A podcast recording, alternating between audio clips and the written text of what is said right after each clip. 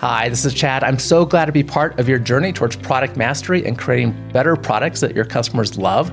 This episode is sponsored by the Rapid Product Mastery Experience, the RPM Experience, which is the fastest way for product VPs to help their product managers and everyone else contributing to products to increase performance. It's not like other training, it's an actual experience. Go to productmasterynow.com slash RPM to see how it can help you too. Now, today we're exploring technology and technology innovation versus a market driven innovation approach. And I want to set this topic up for us a bit to get into it. There are times that a technology does come first, and later we find a problem that's associated with it that a market actually needs. So, some examples include the glue that made 3M's post it notes possible. Seven years later, when we came up with post it notes, electric actuator that Caterpillar created that went unused for quite a while until later they developed a digger and excavator that couldn't use their standard hydraulics platform. And also, my daughter's doing magnetic research as a physics student, studying spin wave properties for some applications that are yet to be discovered, right? Now, most of the time, though, and on this podcast, we talk about market driven innovation quite a bit, that seems to be more common, right? These are the wants and the unmet needs that customers have. And we discover what those are, and then we try to find a solution for them market driven innovation. And that's the process that we've talked about before in Jobs Be Done methodology, as well as many books cover it. We've covered some of those on this podcast too, including the Innovator's Method. Now, to help us kind of compare and contrast these approaches, Dr. John Cooley is with us. John has five technology degrees from MIT, certainly has the technology side covered well here, starting with dual bachelor's in electrical engineering, double E, as well as physics, and then ending with a PhD in double E. He founded a company called Nanoramic in 2009 and now serves as their Chief of Products and Innovation. Nanoramic is a nanocarbon composites engineering company currently working on electric vehicle batteries by reducing their cost while increasing their energy density. That's more energy in smaller and lighter batteries. And at the same time, providing rapid charging. This solves a key aspect of electric vehicles for us, of getting batteries that work better. As a reminder to listeners, if you want a written summary of anything we talk about, including a one page action guide to put into action the key takeaways that are discussed, simply go to productmasterynow.com slash 393. John, thanks for joining us. Thanks, Chad. Thanks for having me. I am so fascinated for us to have the opportunity to talk because we get to dive into this you know, kind of intersection of technology and market driven needs your experience is pretty well aligned to this, right? So you've been involved in, you know, doing kind of that pure research maybe when you're doing your physics work, R&D aspects. And when we do R&D, it's kind of driven towards a problem that's in mind, right? Something that we're trying to solve, some research direction. And then market driven research too. Uh, clearly, electric vehicles need better batteries, is one thing that's been slowing adoption a little bit, is better battery tech. So that's a clear customer or market need as an innovator, I'm curious, how do you view that, right? There's this complicated intersection, or maybe we just start in one space. How do you view that? Maybe some examples you can share with us too. Yeah, for sure. And I would say, you know, at Nanoramic, we have developed sort of what I consider to be a, bit, a product development business model, or internally we call it sort of this product development machine. So we have studied these kinds of topics kind of as a matter of necessity in order to perform we have developed a lot of products and some of those products are market driven and some of them are technology driven first and foremost. And then there's quite a lot of mix. And also what I would say is that in, in our sort of ethos of product development methods and processes, we have recognized that there always needs to be some market driven aspect for a successful product. So if, even if you start with something that seems to be a very neat or cool technology, in the product development process, we have methods for sort of linking that development to the market. And I like to think of it like our product development is high surface area and it's contact with the outside world. So we try to create ways for our product development teams either directly from technology to customers or through business development stakeholders to interact with customers and get feedback and to formal, and we even formalize the way that feedback is considered and then incorporated into the product development process. And in particular, the, the statement of requirements or the things that the product is supposed to do. I would also say that a lot of our products, and we've developed a lot of them over the years, start from, you know, we kind of look for what we call sort of sensors, right? How do you sense the market need? And a lot, and really the most effective sensor that we've found over time is just customer interactions about an existing product. So in a conversation about a product that we're already selling, what does the customer say that they would like instead? And that's where a lot of products come from. But, uh, you know, we certainly in the past have started from a technology and there are, there, I have examples of that. I mean, for one thing, the, the original kind of technology concept that we developed under the, the DOE grant award that we won in 2009, I would say was, you know, there's always a market driven aspect to it, but the, it was a technology driven innovation primarily, and it was a, it was intended to be a very high efficient electrode technology for what at the time had been a niche energy storage device called a supercapacitor. It, we had a way of making those electrodes with uni, a uniform array of nanotubes. And you can imagine sort of a nanoscopic hairbrush. And that's a very uniform and ordered structure that sort of intuitively you can understand has advantages in ion transport and overall efficiency. And it does. And then we wanted to connect that to markets. And the overall narrative arc for us has always been to connect those kinds of innovations to, to clean tech markets. So we look for ways to make, to connect those dots. But it really, there really is a mix. And there are, you know, I have other examples that have come up and we have a whole business line called Thermexit. It's uh, it's the only piece of the company that's not focused on energy storage technology. It's focused on polymer composites and products. And the hmm. key product line there is a is what's called a thermal interface material gap filler or gap pad for electronic systems. It helps dissipate or remove heat from electronic components to get it out of the system. So it's very crucial for performance. In some ways, it's the bottleneck on performance. Mm-hmm. For all of the electronic systems that you see around you, the extent the the efficiency with which you can remove heat from those systems is directly related to the performance of those systems. And so this little plastic pad that tends to be the thermal bottleneck in your electronic systems actually has a very important role. Technology, you know, these electronic systems fundamentally. But anyway, that's a little bit of a deep rabbit hole on that. The, what's interesting is that the way that technology started. So the way that technology began was that we, you know, we had quite a lot of experience internally with carbon nanotubes and other nanocarbons. We had needed to develop ways to do things like disperse them and make composites with them. And some of those materials have very interesting properties like high thermal conductivity or very high thermal conductivity. And we had gotten good at making these composites. And there was an investor meeting. Actually, this investor meeting happened to be at MIT and an investor, potential investor came in and just asked us to talk about how we would use our technology for uh, thermal interface materials. Hmm. And we had some data and we kind of presented it and everybody got excited. And that investor never invested. In fact, that was the last meeting we had with them.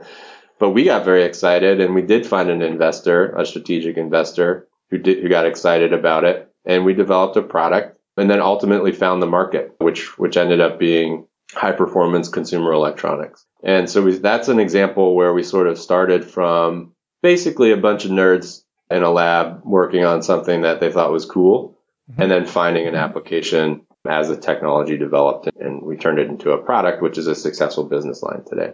So it, it can really go both ways. Definitely, like you mentioned, the electric vehicle lithium ion battery market is a market driven is a market driven product for us. We're able to adapt our core innovations and IP to make a big difference in that space. And that's very much driven by the requirements and needs in, in that market. And so that I would say is kind of the opposite example. And uh, so kind of to answer your question initially, it's always a mix, right? And you right. want to be opportunistic, but also disciplined. I would also just finish by saying, despite all of that, acknowledging that it's a, always a mix, um, you can always pin that down and you can make a disciplined process. And so what we do internally is we have something that a lot of that's pretty commonplace, which is a feasibility study or analysis. And part of, and really the purpose of that is to create some discipline in identifying product concepts and how they fit into a market. So if we start from a market, do we have technology that addresses that need? If we start from a technology,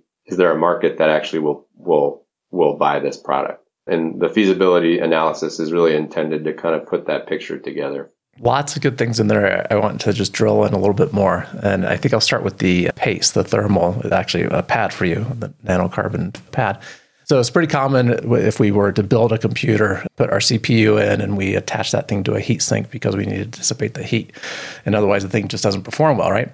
And so a thermal paste goes there and there. That, that, that's the kind of thing we're talking about. This is a thermal pad that could be used for that to conduct the heat from the heat generator, the CPU, in this case, to like a heat sink. That is what the Thermexit business line primarily focuses on, yeah like you said, uh, some nerds in a lab working on what can we do with carbon nanotubes and observing some of the properties about them. And you probably looked at lots of properties, right? Strength and other things. Somewhere along the line, was this a path that someone that you knew to go down, an advisor said, you know, let's study the thermal properties? Or was it just part of the overall research? Yeah. So I would say it's sort of serendipity and confluence of events. Like I said, we sort of had and in fact, in our company, we encourage sort of some time for our engineers and technical staff to just kind of experiment in the lab. So we, there's sort of, some people will say in our company, there's so much IP that you can kind of pick it up off the floor. And that really, that's kind of true. There's almost like any new co- concept or market, we have kind of something to say about it if it's close, if it overlaps with what we do in, at all. And, uh, and so we had already some engineers who had played around in the lab with polymer composites. So this business line, Thermexit, is really focused on polymer composites. And they had discussed, they had seen some properties and one of the properties that they had noticed that it's consistent with what you expect from the literature is that if you establish a sort of a scaffold or a mesh of carbon nanotubes or really any high aspect ratio nanomaterial, it doesn't have to be a nanotube. If you establish an effective mesh of that material, you get good per- percolation. There's a percolation threshold. And if your aspect ratio of those materials is very high, the percolation threshold is very low, meaning you don't need very much of that material to establish that mesh. And that was one of the first results that we noticed in the lab. And we also noticed with carbon nanotubes. And what I'll say here too is in our actual commercial products, I won't say yet whether or not we use any particular material in the final released version of that product, including carbon nanotubes but a lot of the a lot of the initial work sometimes starts with carbon nanotubes and their properties. And so we had noticed we had noticed this effect. We had noticed other effects like hyperconic electrical conductivity. There's an interesting effect with carbon nanotubes that they sort of reverse the function between electrical conductivity and temperature. Hmm. Whereas in a normal metal, metallic conductor, your resistance, your aggregate resistance increases as temperature increases, and it's the opposite with carbon nanotubes. So that's another property we noticed. And we also noticed other, things for sure, mechanical strength or um, resistance to sort of brittleness or ductility is another sort of feature that they can Im- impart on a on an aggregate material. And we had kind of seen all that. We had conversations, like I said, with investors and customers. Right. And then there was a moment where we said, okay, well, I think we're going to make a Thermexit. We're going to make a business line out of something here. Here are a few different product concepts, and there's a long list. What is the one that is the lowest hanging fruit in terms of market adoption cycle, you know, bona fide customer interest, alignment with our actual technology capabilities? And that was really sort of a pure feasibility analysis. And that's how we ended up with the first product line under that business that we did, which was the thermal interface material. It may not be the most exciting, right? And maybe that's not the point. But what's interesting about that product is the systems it goes into are very fast design cycle. So one year design cycle as opposed to other industries that might be much longer. And it's an easy product to understand. It's a plastic pad essentially that conducts heat. You can pick it up, you can feel it, you can see that it makes your fingers feel cool when you touch it. And it's a low, it's a simple and small manufacturing footprint. So we can manufacture this in a pretty small portion of our lab. And all those things kind of together put that at the as the first step that we would product that we would develop under this business line. But there are much there's a long list of other concepts that we would that we plan to develop. Sure. Just examining this innovation, technology driven innovation, market driven innovation, you know, some key things that happened in there were some pure research. Essentially, it sounds like you know pure research going on about let's understand the properties of, of these nanotubes and just how they react, how they respond to different things and there was free time available to do that, right? You said there were, was time given to people to experiment. So part of your workday, some some time to kind of work on your own projects. It sounds like fair enough. Yeah, that's right. Okay, so that just helps our minds go other places as well, and we get to work on our own projects. And Google had that as an example for a while, right? Their 20% time that people have talked about. And 3M apparently still does their 15% time to work on your own projects as a key part of their innovation engine. And then the other aspect was collisions with other people and, and other perspectives. If you and I and a couple other people are hanging out in the lab, you know, that's our ecosystem and we're learning from each other as we develop these things, but it's still us. And it sounded like there were other collisions of thought when you started talking to the investors about maybe some ways that we might be able to use this. That's, yep, that's right. Okay. and I was just going to ask about the company came first, it sounds like, right? You had a DOE grant to go down this path of supercapacitors, which we might get back to to find out more about those. And so there was some purpose set up for this, but it was fundamentally a research kind of organization, not knowing what we were going to create in the future. Initially, I mean, we had aspirations, but we also were pretty eyes wide open. Yep. We have one example you shared the investors providing maybe some of that business direction. You know, what can we do from our tech that we've developed from our IP and leverage that into something that will be a product that we can create revenue from, sustain this business, right? Offer value to customers, keep this going. Yeah. But inside the organization, how did the, kind of this business drive come about? You might be wired this way as a technologist, but you don't typically find people with all those characteristics present. I love doing pure research. I love building products. I love creating value for customers. I love putting together a business to create products in the marketplace. That's usually a group of people for such a thing. Right. How did that come together? Yeah, it's a great question. I mean, I guess there's a lot there. And part of the answer is personality. And in particular, I think I have a per- I have my own personality and interests. And then part of it is really the initial charter of the company. You know, I'll start with that piece first. I would say the company was exciting when we started it because there was a lot of buzz around clean tech applications and technologies. And uh, I co-founded the company with another MIT grad student. And, you know, as MIT grad students, eventually, especially if you are driven, you get a little restless and you want to do something.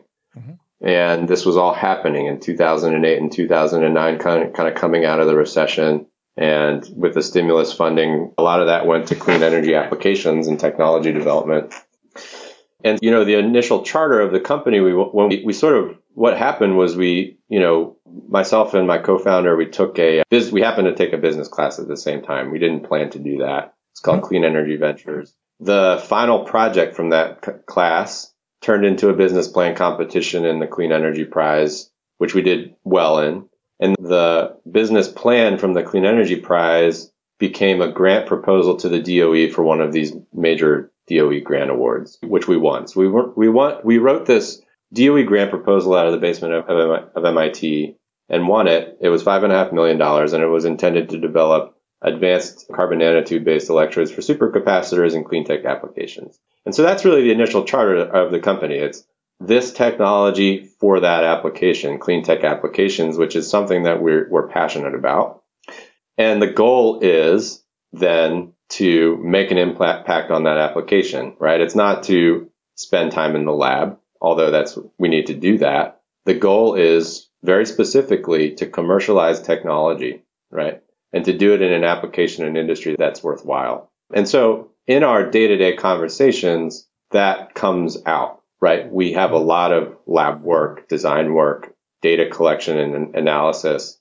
And if we ever lose sight of the fact that what we're do, trying to do, and by the way, this comes into business development conversations as well, because there are engineering contracts. Well, we're not in business for engineering contracts. We have to perform under engineering contracts. But the point is to commercialize technology, get it on the road, make an impact in an industry, right? So that comes out in our day to day conversations. I would also say to the of first point, my personality, I think, kind of has put a th- sort of has put a thumbprint on the organization because what I've always been fascinated by is, you know, very specifically sort of start as a starting point, electronic systems, right? I was a double E. I am a double E. I am a circuits guy living in sort of an advanced materials company and that's fine. But what I've always been fascinated by was the ability to sort of cobble together a collection of electronic parts into a system that does something that you want it to do. And in, and even more interesting is if you can do that and you can, and other people want it and they'll pay you for it.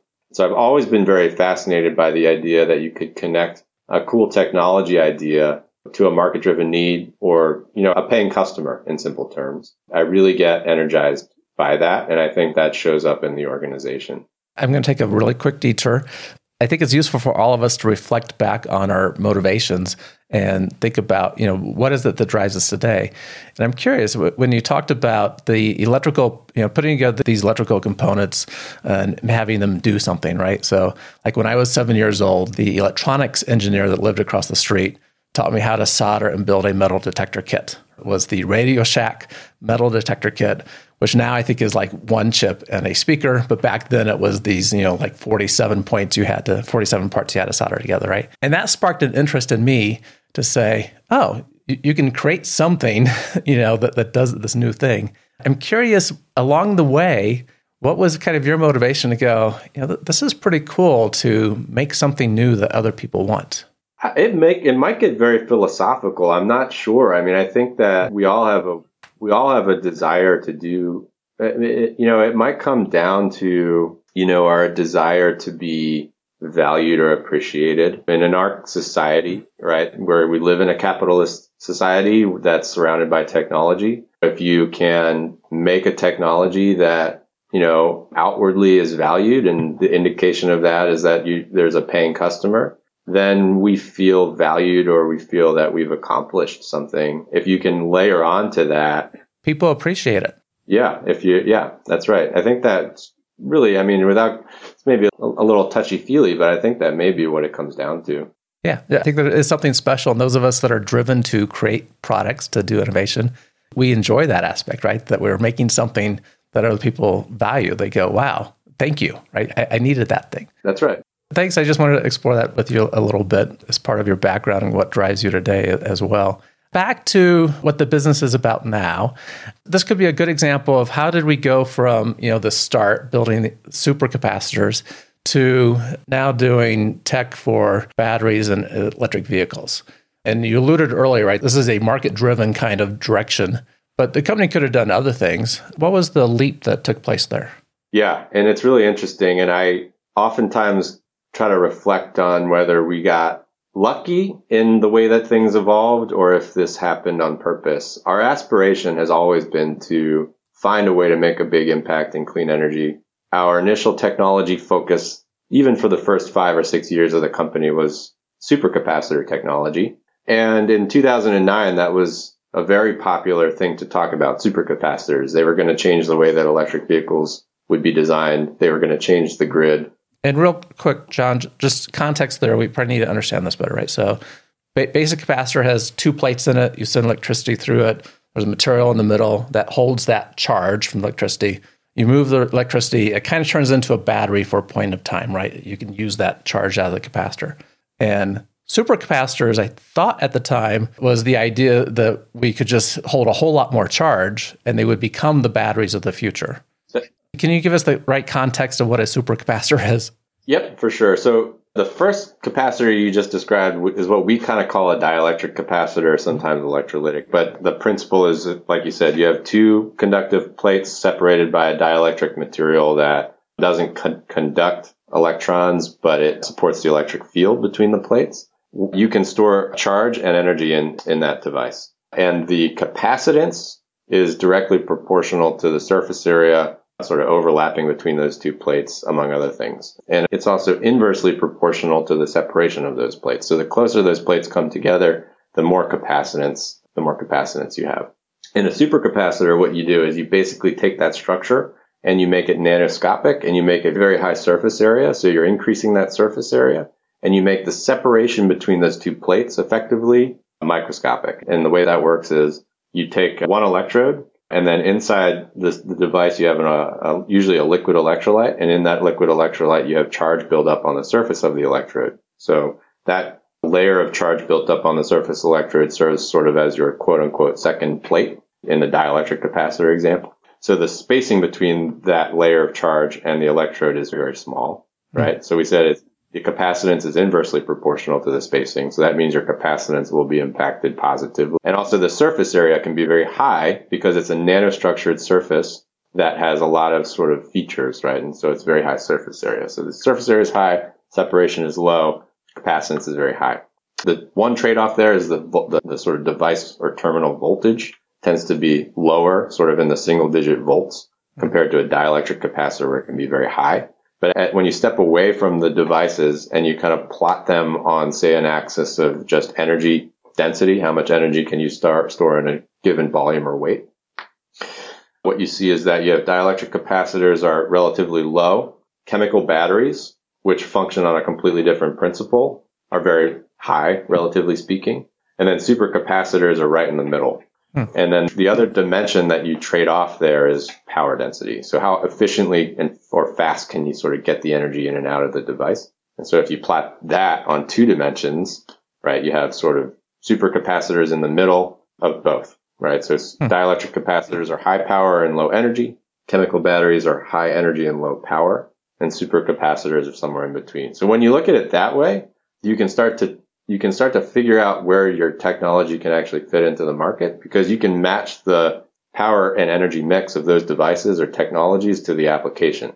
And it can actually get, you can boil it down really to like very specific technical details, like what is the time, what is the sort of natural time constant in the application or the load profile and in seconds or milliseconds or minutes. And so based on that, what is the natural sort of time constant of the energy storage technology that we look at? Which one matches it best. And then you can take it even further and you can say, well, there are some or really many applications where there's a mix of sort of that sort of time based content in the load profile. And so actually maybe the solution from an energy storage technology standpoint is a mix of energy storage technologies. So you see hybrid devices, right?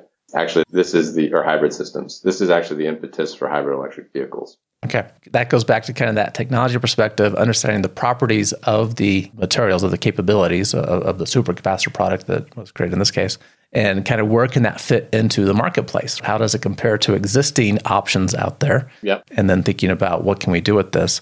How did then did this kind of base of capabilities and again IP that you have built up lead to working on EV batteries? And again, I think there was some serendipity and some intention, but in sort of the first six or seven years of the company, there was just a lot of activity and innovation around the internal components of the energy storage devices. At the time, were mostly supercapacitors. And some of that was really out of necessity. So, you know, we had the initial DOE grant, but then we had follow on grants for DOE, DOD, and NASA to do very exotic things like deep space missions and Venus missions and geothermal well drilling. It was very high temperatures, very low temperatures, vacuum scenarios vac- vacuum atmospheres, and then also commercial contracts for engineering to do things like aerospace and defense or oil and gas drilling applications. Somewhat ironically, right? Because we're really ultimately getting into clean tech. It's a process. It's a journey. All of that, yeah, that's right. All of that taught us a lot about the fundamentals internal to energy storage devices what makes it electrochemically stable, what makes it high energy, what makes it high power, but what also what's practical from a design for manufacture standpoint, and what new materials have come around in the supply chain that are now widely available that we can incorporate. That's been a big change over the last 20 years. We've gotten very good at using some of those more recent materials in the last, say, decade in a very practical way that other people haven't. And then you know, sort of 2016, 2017, the electric vehicle renaissance is starting to begin. And we've developed some electrode technology for supercapacitors that eliminates the most limiting material, which is this plasticky or PVDF binder. It's a non-conductive material that's really just intended to hold sort of materials or powders together as almost like a glue. It's called a binder we had we had to eliminate that for a number of reasons. It wouldn't hold up in the different temperatures that we were exposed to, for one thing, and there are other reasons to eliminate it. And so we had developed processes and methods for making energy storage electrodes without that kind of limiting material. And it turns out that when you do that in lithium ion batteries, you have benefits all over this, all over the system in terms of cost and performance, sustainability. And it's one of these technologies that you sort of learn a new benefit every time you study it. So we were able to transfer that kind of core innovation, the elimination of the PVDF binder into lithium ion battery electrodes, both cathode and anode. So both electrodes inside of the battery in the 2017, 2018 timeframe. And then really found ourselves in a position where we had something very exciting right at a time when this electric vehicle market was becoming very exciting. And so we we were positioned, and I think some of it was luck. I mean, we had just had all this IP. Um, we were ready. Uh, we were looking for an opportunity to finally get into clean tech, and, and we sort of found it. Nothing wrong with being there at the right time at the right place. Yeah. I know we're running just a bit long time wise. Are you okay to go a little bit more? Yeah, sure. One of the things I read on your website was the electric vehicle capability you have now for for batteries. Sounds like it goes into the existing manufacturing process as opposed to creating a whole new battery that you can actually work inside how batteries are manufactured today. Yep, that's right. And this is just again those technology driven versus market driven decisions.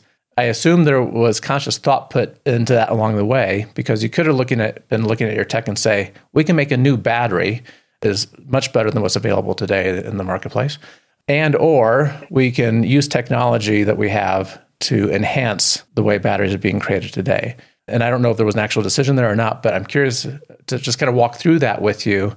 You know, this is another kind of market driven decision that we're faced with. Yeah. So I guess the punchline there is that one of the competitive and key advantages of our Neocarbonix technology, which is, by the way, Nanoramic's lithium ion battery technology is called Neocarbonix. One of the key competitive advantages is exactly that. It's, it is, it has all of these advantages in cost and performance, but unlike really any other battery technology that's coming around today, it reuses existing manufacturing equipment and infrastructure. And this is really an advantage for our ability to rapidly scale and commercialize and get the batteries into vehicle platforms and on the road and having an impact on CO2 emissions as soon as possible. That, that sets it apart. And I like to say it's an elegant te- technology for that reason. As far as the decision process leading up to that, I, there was, I don't believe we ever actually had a sort of a moment where we decided, you know, we can make a new battery completely from the ground up or we can adapt our technology to existing batteries. I think it was by the time that this happened, it was more inherent in the way that we work and think. We have, for one thing, developed an ethos around practicality and manufacturing readiness. So we really shy away from product development that creates something that's not practical, right? And there's a lot of focus on is what you're designing practical from a process standpoint? is what you're designing practical from a supply chain and material standpoint. And if it's not, that's a major red flag. Um, so that's built in almost to like the culture of the company at, at this point. And then the other thing is that we've developed what we call sort of a capital light business model. And at its default, this is like what you might consider to be a licensing business model. And really what that means is what we're focused on is product commercialization and less on owning all the high value, high volume manufacturing what we want to do is get the products commercialized as fast as possible. So what that might mean is we partner to do the high volume manufacturing.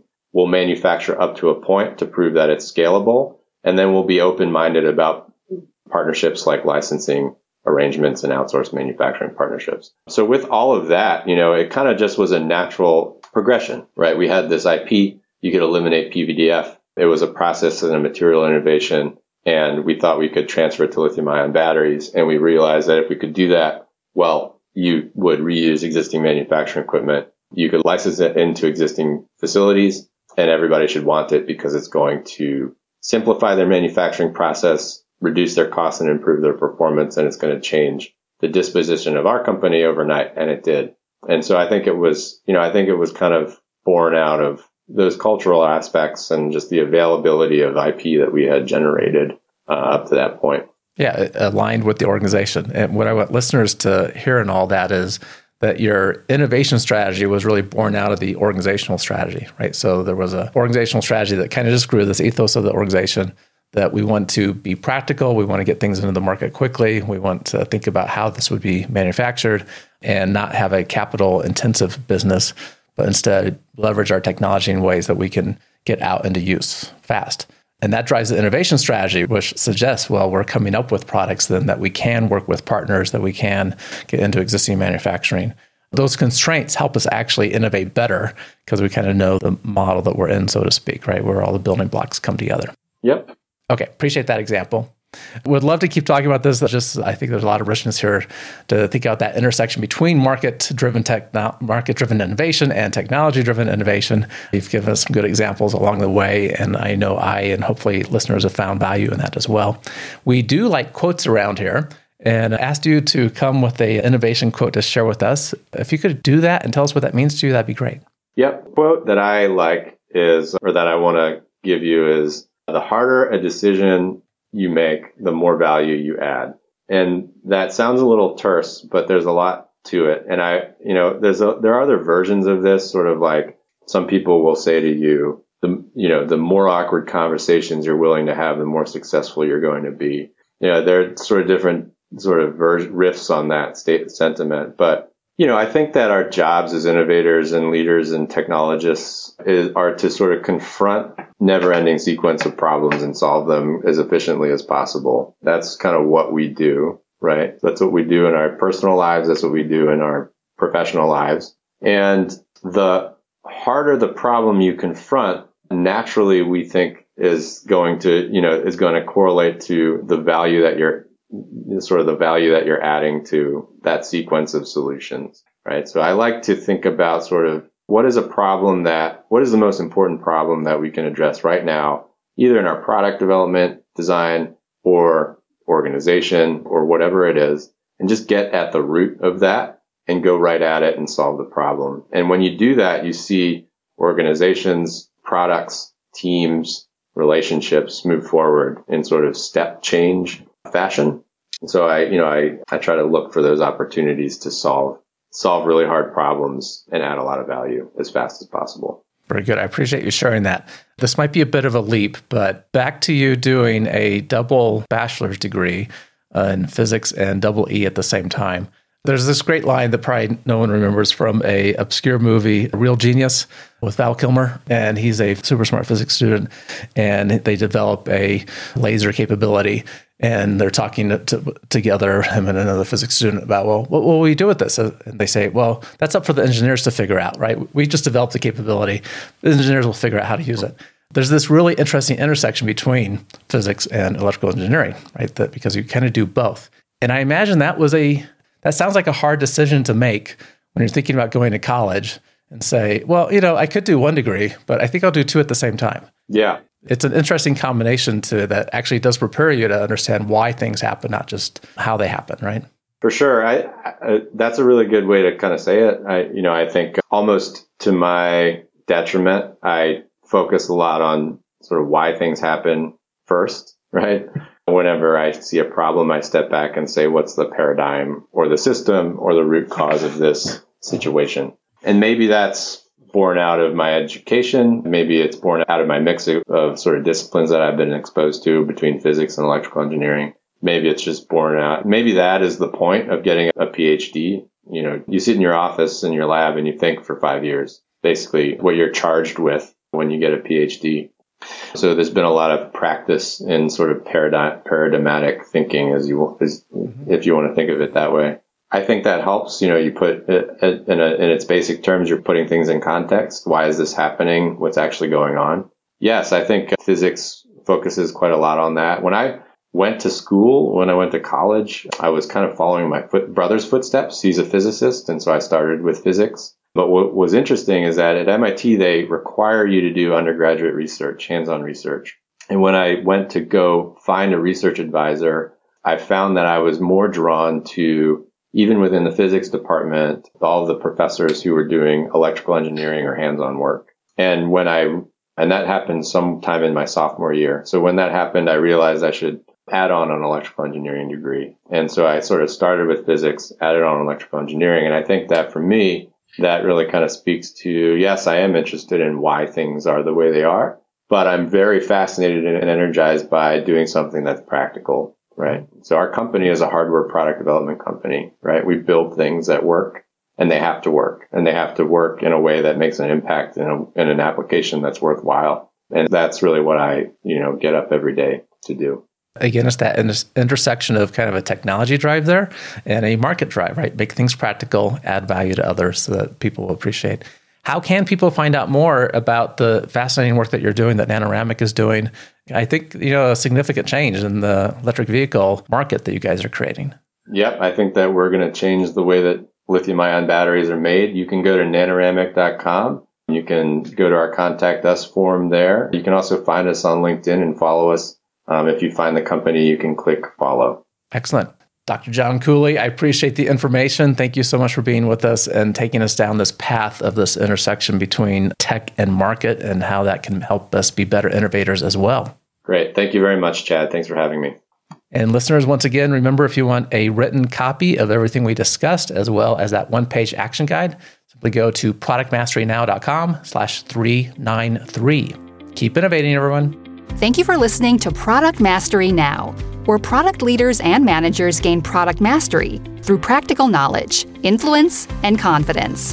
By listening, you are becoming a product master, creating products customers love. Find additional resources at productmasterynow.com. Keep innovating.